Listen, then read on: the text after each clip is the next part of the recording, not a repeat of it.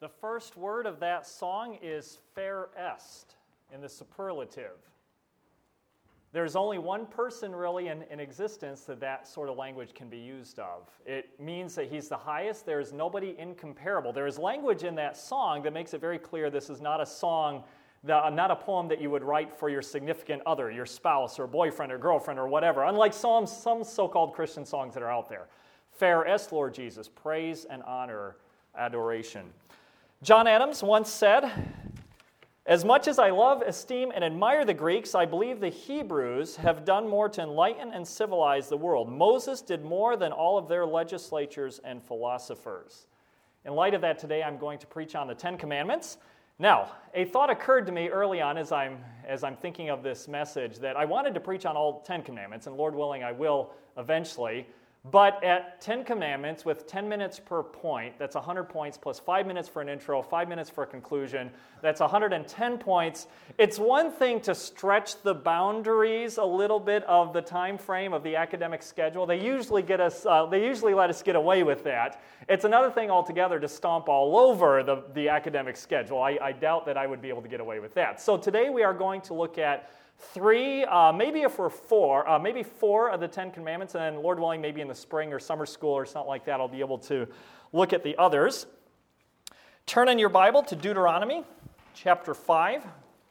The Ten Commandments occur in both Deuteronomy 5, 6 through 15, and Exodus 21 through 17, with slight differences, no content differences, but some slight differences that do show you more or less the a different theological angle that is helpful. I've been thinking about the role of the Ten Commandments and the role of the law in general for quite a while, and, and Mr. Bosler and I have had some good conversations on this topic and, and, uh, and just the role that the law played even in early Jewish Christianity. I miss Mr. Bosler when he's gone in the spring, by the way. I can have very fun conversations with him uh, that I can't have with too many other people.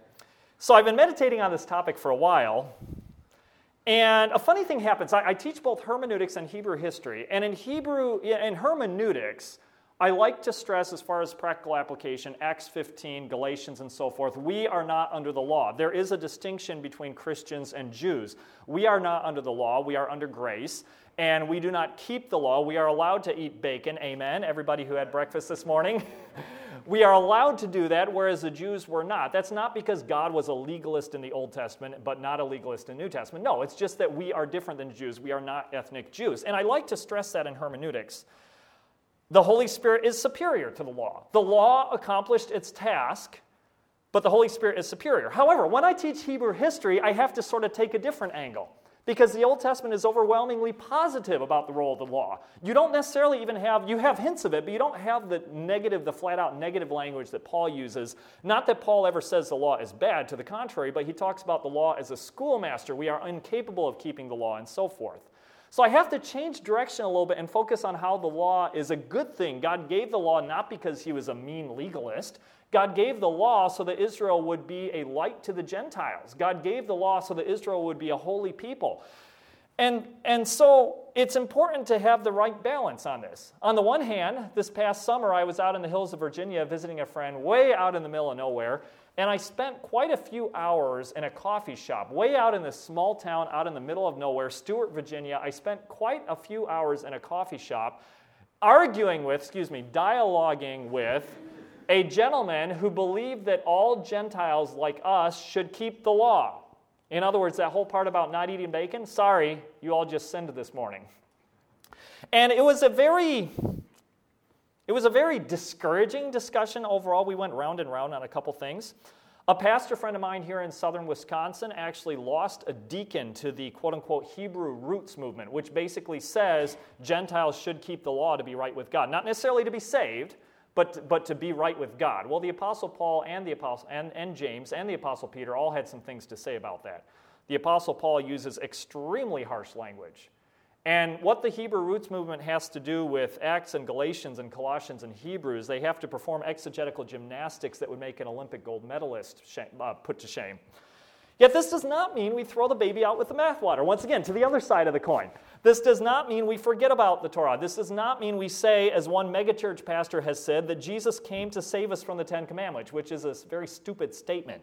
Jesus did not come to save us from the Ten Commandments. Jesus came to embody the Ten Commandments. He came, he came to fulfill the Ten Commandments. He came to teach us even more clearly how to obey the Ten Commandments. It all boils down to love God and love your neighbor. But it's not that God in the Old Testament was a legalist, far from it. The Ten Commandments represent the character of God. Even that fourth commandment that we don't talk about as much, even that represents the character of God and has some relevance for today. The Ten Commandments are not legalistic. Now, before I get into the sermon, I want to emphasize two books really that have helped me. We just took a plagiarism exam, so uh, it's important that I mention the sources that were key to this. Um, two books that I highly recommend. Mark Rooker, he was a professor at Southeastern. I actually graded for him for a semester, so I'm a little bit biased in this, but very conservative uh, professor, Old Testament professor. Mark Rooker, R O O K E R, The Ten Commandments Ethics for the 21st Century, is a very helpful book, very conservative. Uh, and then also David L. Baker, B A K E R, The Decalogue, Living, for the, uh, Living as the People of God. Both of these books, books were very helpful. All right, Deuteronomy chapter 5, we'll read verses 6, and I think, I think through 12. I am the Lord thy God, which brought thee out of the land of Egypt from the house of bondage. Thou shalt have none other gods before me. Thou shalt not make thee any graven image or any likeness of anything that is in heaven above, or that is in heaven, earth beneath, in the earth beneath, or that is in the waters beneath the earth. Thou shalt not bow down thyself unto them, nor serve them, for I, the Lord thy God, am a jealous God, visiting the iniquity of the fathers upon the children, unto the third and fourth generation of them that hate me, and showing mercy unto the thousands of them that love me and keep my commandments. Thou shalt not take the name of the Lord thy God in vain, for the Lord will not hold him guiltless that taketh his name in vain. Keep the Sabbath day to sanctify it, as the Lord thy God hath commanded thee. Let's have a word of prayer. Dear Heavenly Father, thank you for Baptist College of Ministry. Thank you for the leadership here. Thank you for the students here and their tender hearts. Thank you for the privilege of preaching here, Lord. Thank you that you show us your character all throughout the Old Testament. Thank you that we do not throughout the Old Testament, that we can keep its riches and mine it for its pearls of wisdom and, and theology and, and what it tells us about you. Help me today, Lord, to make sense. Help me to uh, be clear and help this to be a challenge to all the students here. And in Jesus' name, amen. Before we can approach these commandments, we have to fo- focus first of all on the prologue, verse 6. The commandments are based on who God is and what He has accomplished. He identifies who He is and what He has done. There is, as we learn in Hebrew history, there is probably a deliberate patterning after the ancient Hittite suzerain vassal treaties uh, deliberately so, so that it is a form that ancient culture would have been familiar with. Those all start with a prologue. The suzerain, the great king, the high king, what is he? Who is he? What right does he have to make these statements? Well, God says, number one, he uses a divine name there. It has to do with his existence. He is the all existing one. Then it says what he has done. Why does he have a right to make these commandments? Because he saved them out of the life of bondage in Egypt, because he rescued them from the wicked Egyptians. In other words, God is worthy of worship and allegiance precisely because of who He is and what He has done. He caused you to come into existence, and if you're born again, He has freed you from bondage. That gives Him the right. We are, like the children of Israel, freed from slavery. That gives God the right to tell us what to do. That gives God the right to tell you to go to India and be a vegetarian the rest of your life so you can be Hindus. That would horrify some of you, I know. God gives you, God gives, God has the right to tell you to stay in America and plant churches. God has the right to tell you who to marry. God has the right to tell you to fast for a day. God has the right to tell you to feast with your friends for a day.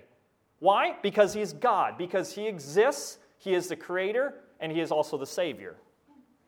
This is all where it starts. This is not a handbook of rules. this is not an impersonal handbook. This is about a relationship. We are not simply giving some, given some la- random list of rules from an abstract concept that is out there. God is not an abstract principle. He is a person, He is a being, and He has a relationship with us. That is where it all starts. The first commandment, then, in light of that, the first commandment deals with relationship. No other gods before me.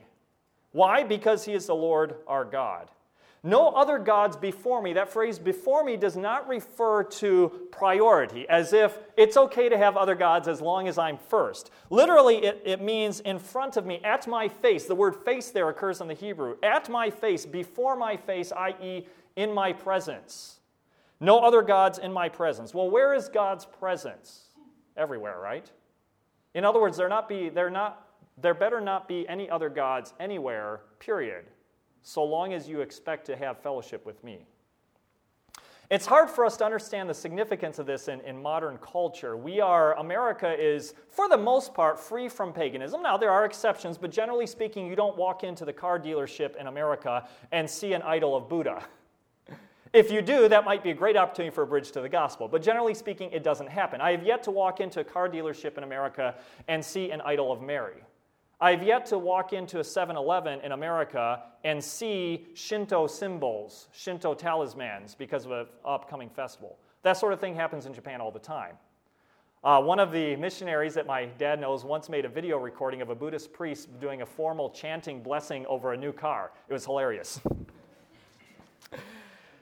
Judaism, however, so we forget just how different this is. Judaism was, in fact, the first formal religious system to exclude all other gods by principle. Christianity and Judaism stand unique within the history of, of religion until Islam. Christianity and Judaism stand unique not in who they worship per se, but rather in their exclusion of all other gods. And one of the best books, by the way, I, I can't help myself, I'm a teacher, I got to mention books. One of the best books to read on this topic is Larry Hurtado, Destroyer of the Gods Early Christians' Uniqueness in the Ancient Greco Roman Empire. There is one exception. In Egypt, at one point, there was a pharaoh, shortly after the Exodus, which I think is kind of significant. There was a pharaoh who started destroying graven image and start, images and started forcing the exclusive worship of one god, the sun god. That is the only exception that I know of until Islam. In other words, the issue has never been do you worship the one true God? Or rather, do you worship God or are you trusting in Jesus for salvation? And if you lived in if you lived in an Asian country for a while, you would understand this a little bit better. This is something my dad had to fight against in Japan. It's not enough just to say, "Hey, you know, start praying to Jesus. Trust in Jesus to save you." Well, okay, I'll just add Jesus to all my other gods. Especially if all you emphasize is Jesus' death on the cross. Jesus died for you. Will you trust him for salvation? And don't mention the resurrection. Well, okay, you know what? My ancestors are dead and I pray to them for salvation too. Sure, I'll just add Jesus into the mix. That has never been the issue with Judaism or Christianity. The issue is do you worship God alone at the exclusion of all others? Hold your spot here, turn to 1 Kings 19 18. I think this speaks volumes in 1 Kings 19 18.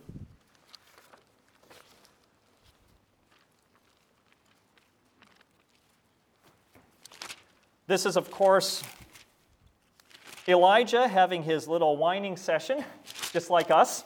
James says Elijah was a man just like us.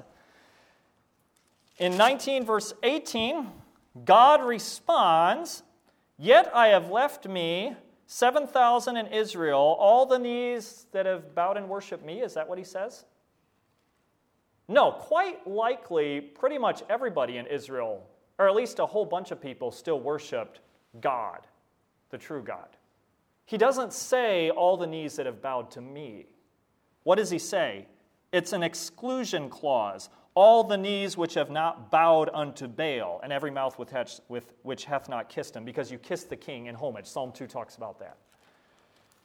The issue has never been, do you worship God? Are you trusting in Jesus? The issue is always, do you worship only God? Are you trusting only in Jesus? The key word here is ex- exclusivity. Only God, only Jesus, not Jesus plus Mary, not Jesus plus Buddha, not Jesus plus my ancestors, not Jesus plus myself, not Jesus plus whatever I feel like. Not Jesus, but church is my backup plan in case Jesus can't save me, maybe my church attendance can. There is no backup plan. We have to echo the words of, of Peter when he speaks for the disciples and says, Where else can we go? You have the words of life. There is no backup plan. This theme is magnified in one of my favorite passages in all of Scripture, Isaiah 45. Turn to, turn to Isaiah 45, please. This passage, by the way, is quoted in Philippians 2 in reference to Jesus Christ, where Jesus Christ is linked specifically to Yahweh, the divine name.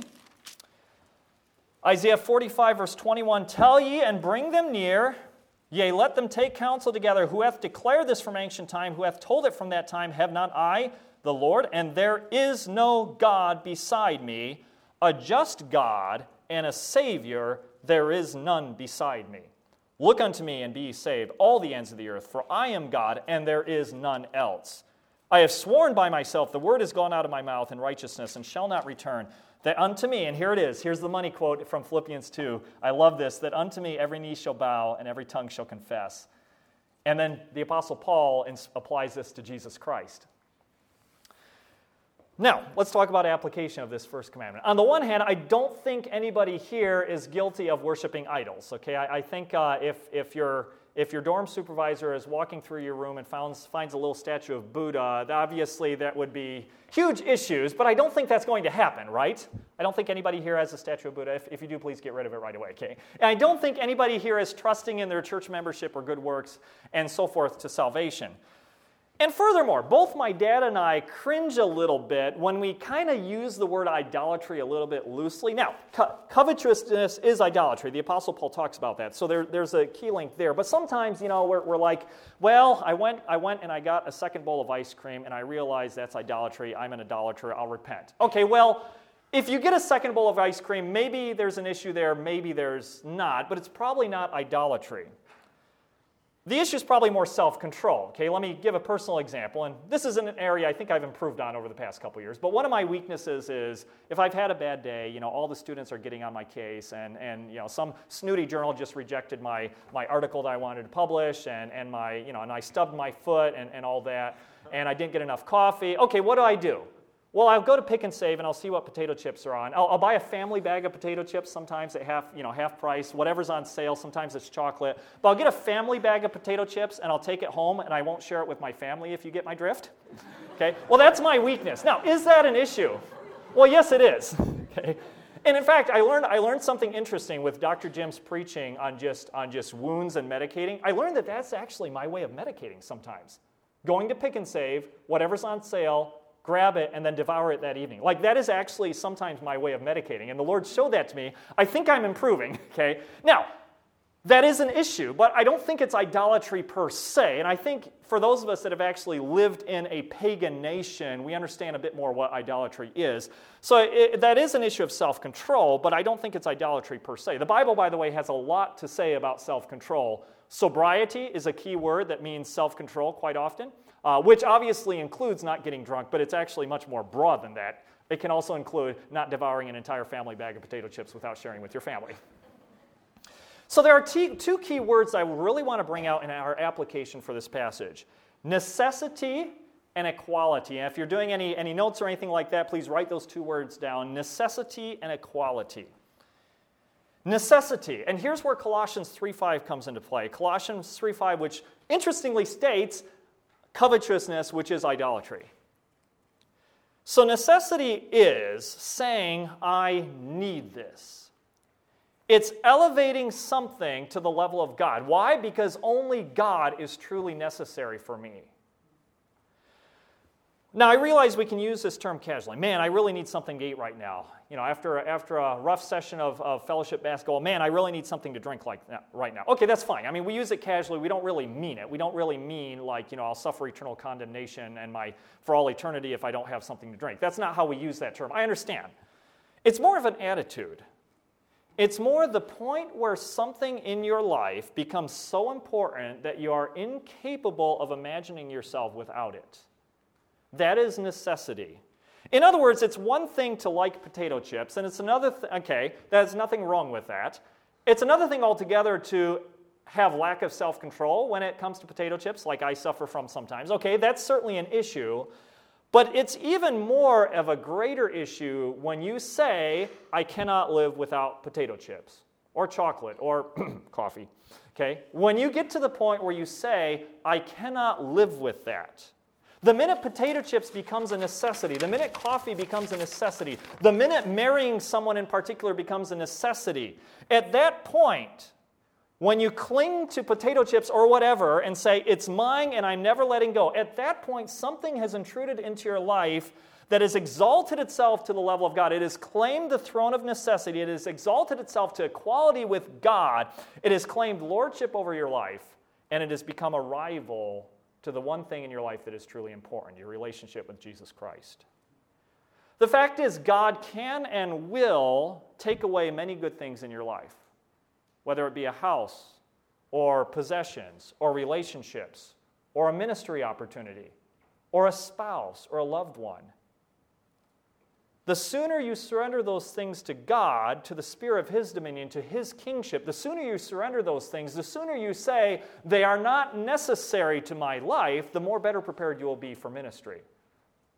This is why Jesus, using some incredibly hyperbolic shock language, which he likes to do, this is why Jesus could even say in Luke 14, If any man come to me and hate not his father and mother and wife and children and brethren and sisters, yea, and his own life also, he cannot be my disciple hate. Well, what's he mean by that? He's being hyperbolic. He's being he's using shock language, right? Just like when he says cut off your hand, right? Pluck out your eye. Well, we don't practice that here at BCM, right? But he is making a point that we should obey. What's he saying? It's all in relative in relation to God. Nothing must be at the same because you can't get any higher than to say I need this. You can't have a higher level of importance than necessity. There's no such thing really as super necessity. It's either necessary or it's not. And God Himself, Jesus Christ, must be that one necessary element in your life with no other rivals. By the way, even ministry can become an idol in that regard. Even ministry can be a necessity. I need this church building. I need these deacons to get on board and start treating me right. I need this position as youth pastor, right? So be aware of that. Second of all, equality. So, necessity is the first thing we have to watch out. What in our life has become necessary to the level of God? And this goes just beyond, you know, devouring a bag of potato chips because you're feeling bad, though that, has, that certainly is an issue. So, necessity, but secondly, equality, by which I mean equal status. In verse 9, back in Deuteronomy, God declares that He is a jealous God. Quite often in Scripture, God uses the metaphor of a husband and wife. So I want to take that analogy and run with it and just unpack it a little bit. Men, imagine that you've been married for a while, and imagine one day your wife says out of the blue, You know, honey, you're attractive and strong, but Tom Brady is also attractive and strong. How many of you men would have an issue with that? Now, is it the fact that she likes football that's the problem? No. Okay. Is it the fact that she notices that Tom Brady can throw a football quite effectively? Is that the problem? Not necessarily. Probably a lot of men here actually secretly hope to marry a girl that likes football. Good luck with that. It probably won't happen, but. and you're not going to admit that even if it is true, right? The problem is not that she notices Tom Brady per se, though that could be an issue in its own right. The problem is that she mentions Tom Brady in the same sentence as you. Tom Brady also. Well, why would she do that? Let's flip the analogy now. Ladies, you've been married for five years and you go to a classical music concert with your husband. In the middle of the classical music concert, your husband turns to you and says, Honey, you're very pretty, but that lady playing the bagpipes is also very pretty. Pretend it's a Scottish classical music concert, okay? Honey, that lady playing the bagpipes is also very pretty. Would that bother you, ladies? Well, it should. If it doesn't, it should, okay? Is the problem the fact that your husband noticed, has noticed that the lady playing the bagpipes is not quite as ugly as the bagpipes themselves? Is that the issue?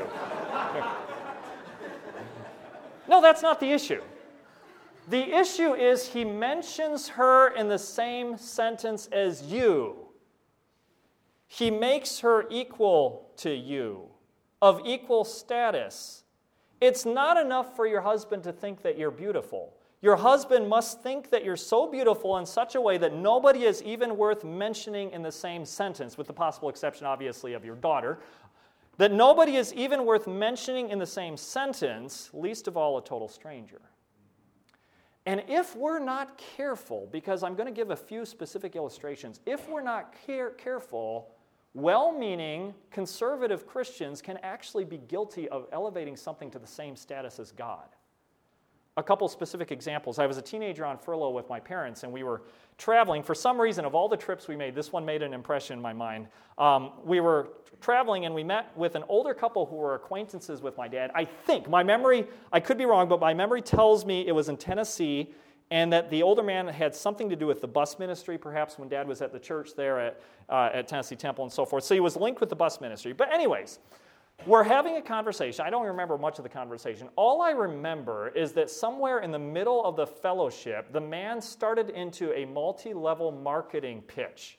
Now, let me just say if you ever invite a friend over for fellowship and launch into a multi level marketing pitch, you're probably not being very friendly, okay? Just, okay. That, that doesn't mean that all of that is bad. If you work for whatever cosmetic company it is. And do uh, that, yeah, that doesn't mean it's bad. That doesn't mean you can have you can't have meetings geared towards that. But if you invite someone for fellowship it better be fellowship not not multi-level marketing. Amen, amen. okay. So anyways in the middle of the fellowship quote unquote he launched into a multi-level marketing pitch. And i don't even remember what company it was. I don't care really. But one thing he said that has stuck with me for decades. At one point he looked at dad and said you know, this is just like putting your trust in Jesus. Now, I don't remember what my dad said. I think he was too stunned. He might not even remember this incident, but I do. But just think of the absurdity of that. Absolutely nothing, let alone a silly multi level marketing company, can be on the level of putting your faith in Jesus. Why? Because nobody's like Jesus. Duh. So when we make statements like that, we are exalting something silly. I, I, won't say stupid because maybe some people here make their living out of multi level marketing. Okay, so maybe that's a valid way to make your living. I don't know, it's not for me. But something as silly and earthy, not necessarily worldly, but certainly earthy as multi level marketing to exalt to the level of faith in Jesus Christ, that is idolatry, whether we realize it or not.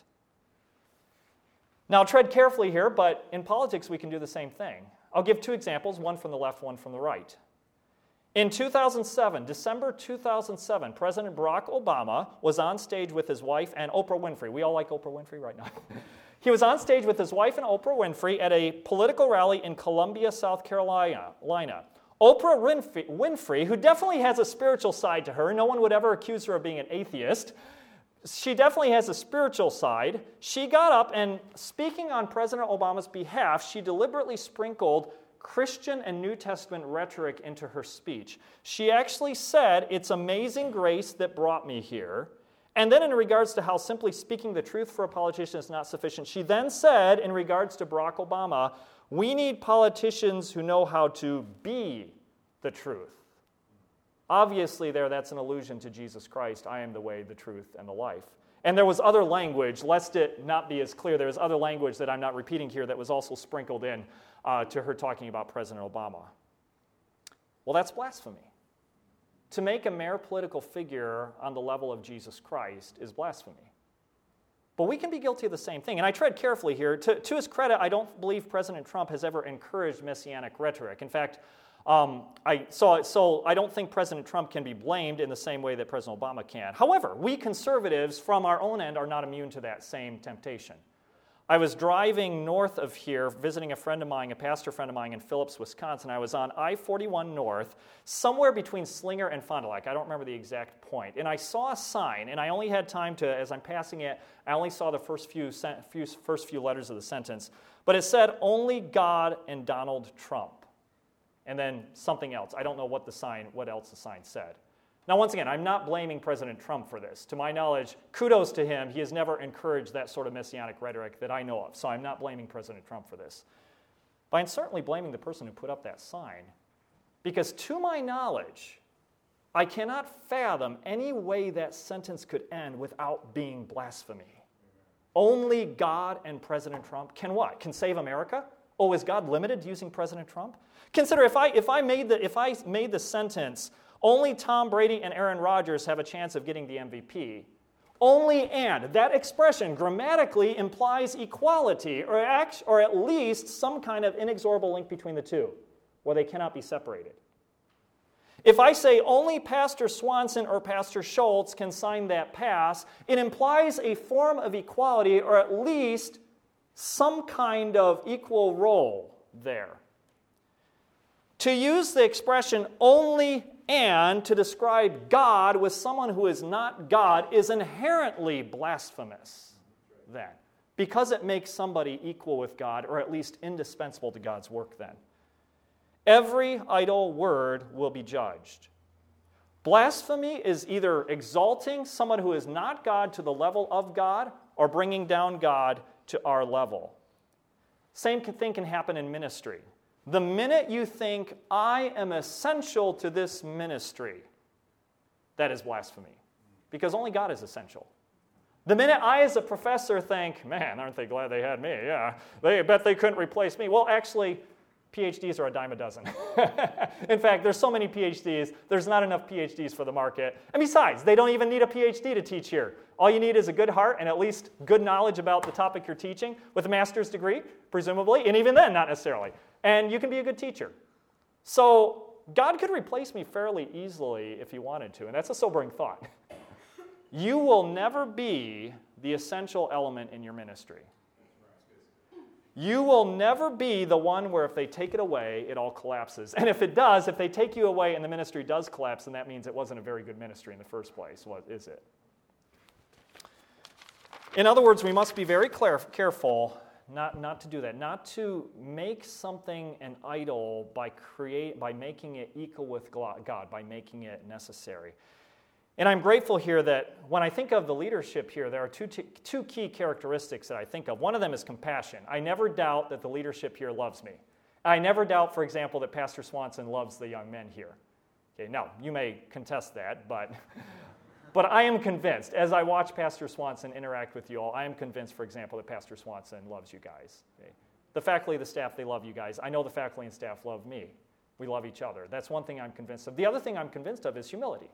I think there are enough strong personalities here that under the right circumstances they might be able of, they might be capable of creating a cult if they weren't born again right? There's enough charisma here. Fortunately it's never happened. Why? Because of humility. Because the, the leadership here is humble enough they keep that from happening. That the spirit keeps that keeps that from happening. And i'm grateful for that. But that is not always the case. That has not always been the case within fundamentalism and it has not always been the case among conservative Christianity. Too often, an ego can become an idol. And so that's my challenge here. That has taken up, I have still two more commandments that I was going to go over today, but that is just about taking up my time. So uh, I think the sequel will look at commandments two through four next time I get to preach. So let me just challenge you once again on those two things. I feel these are the areas where we create idols. Number one, necessity. I need this. Only God should be necessary. And it's hard to let go of some things, isn't it? I mean, even your schooling here at BCM, right? Is it necessary? Well, no, it's good, and please don't, don't get me wrong. I don't want everybody to now transfer to a different school, okay? Please pay my bills for me. so, and yet, and yet, even something like BCM is not necessary, right? Only God is necessary. Secondly, equality. Nothing can be in the same sentence with God in regards to what he can accomplish and who he is. May we never make anything necessary other than God, other than our relationship with Jesus Christ.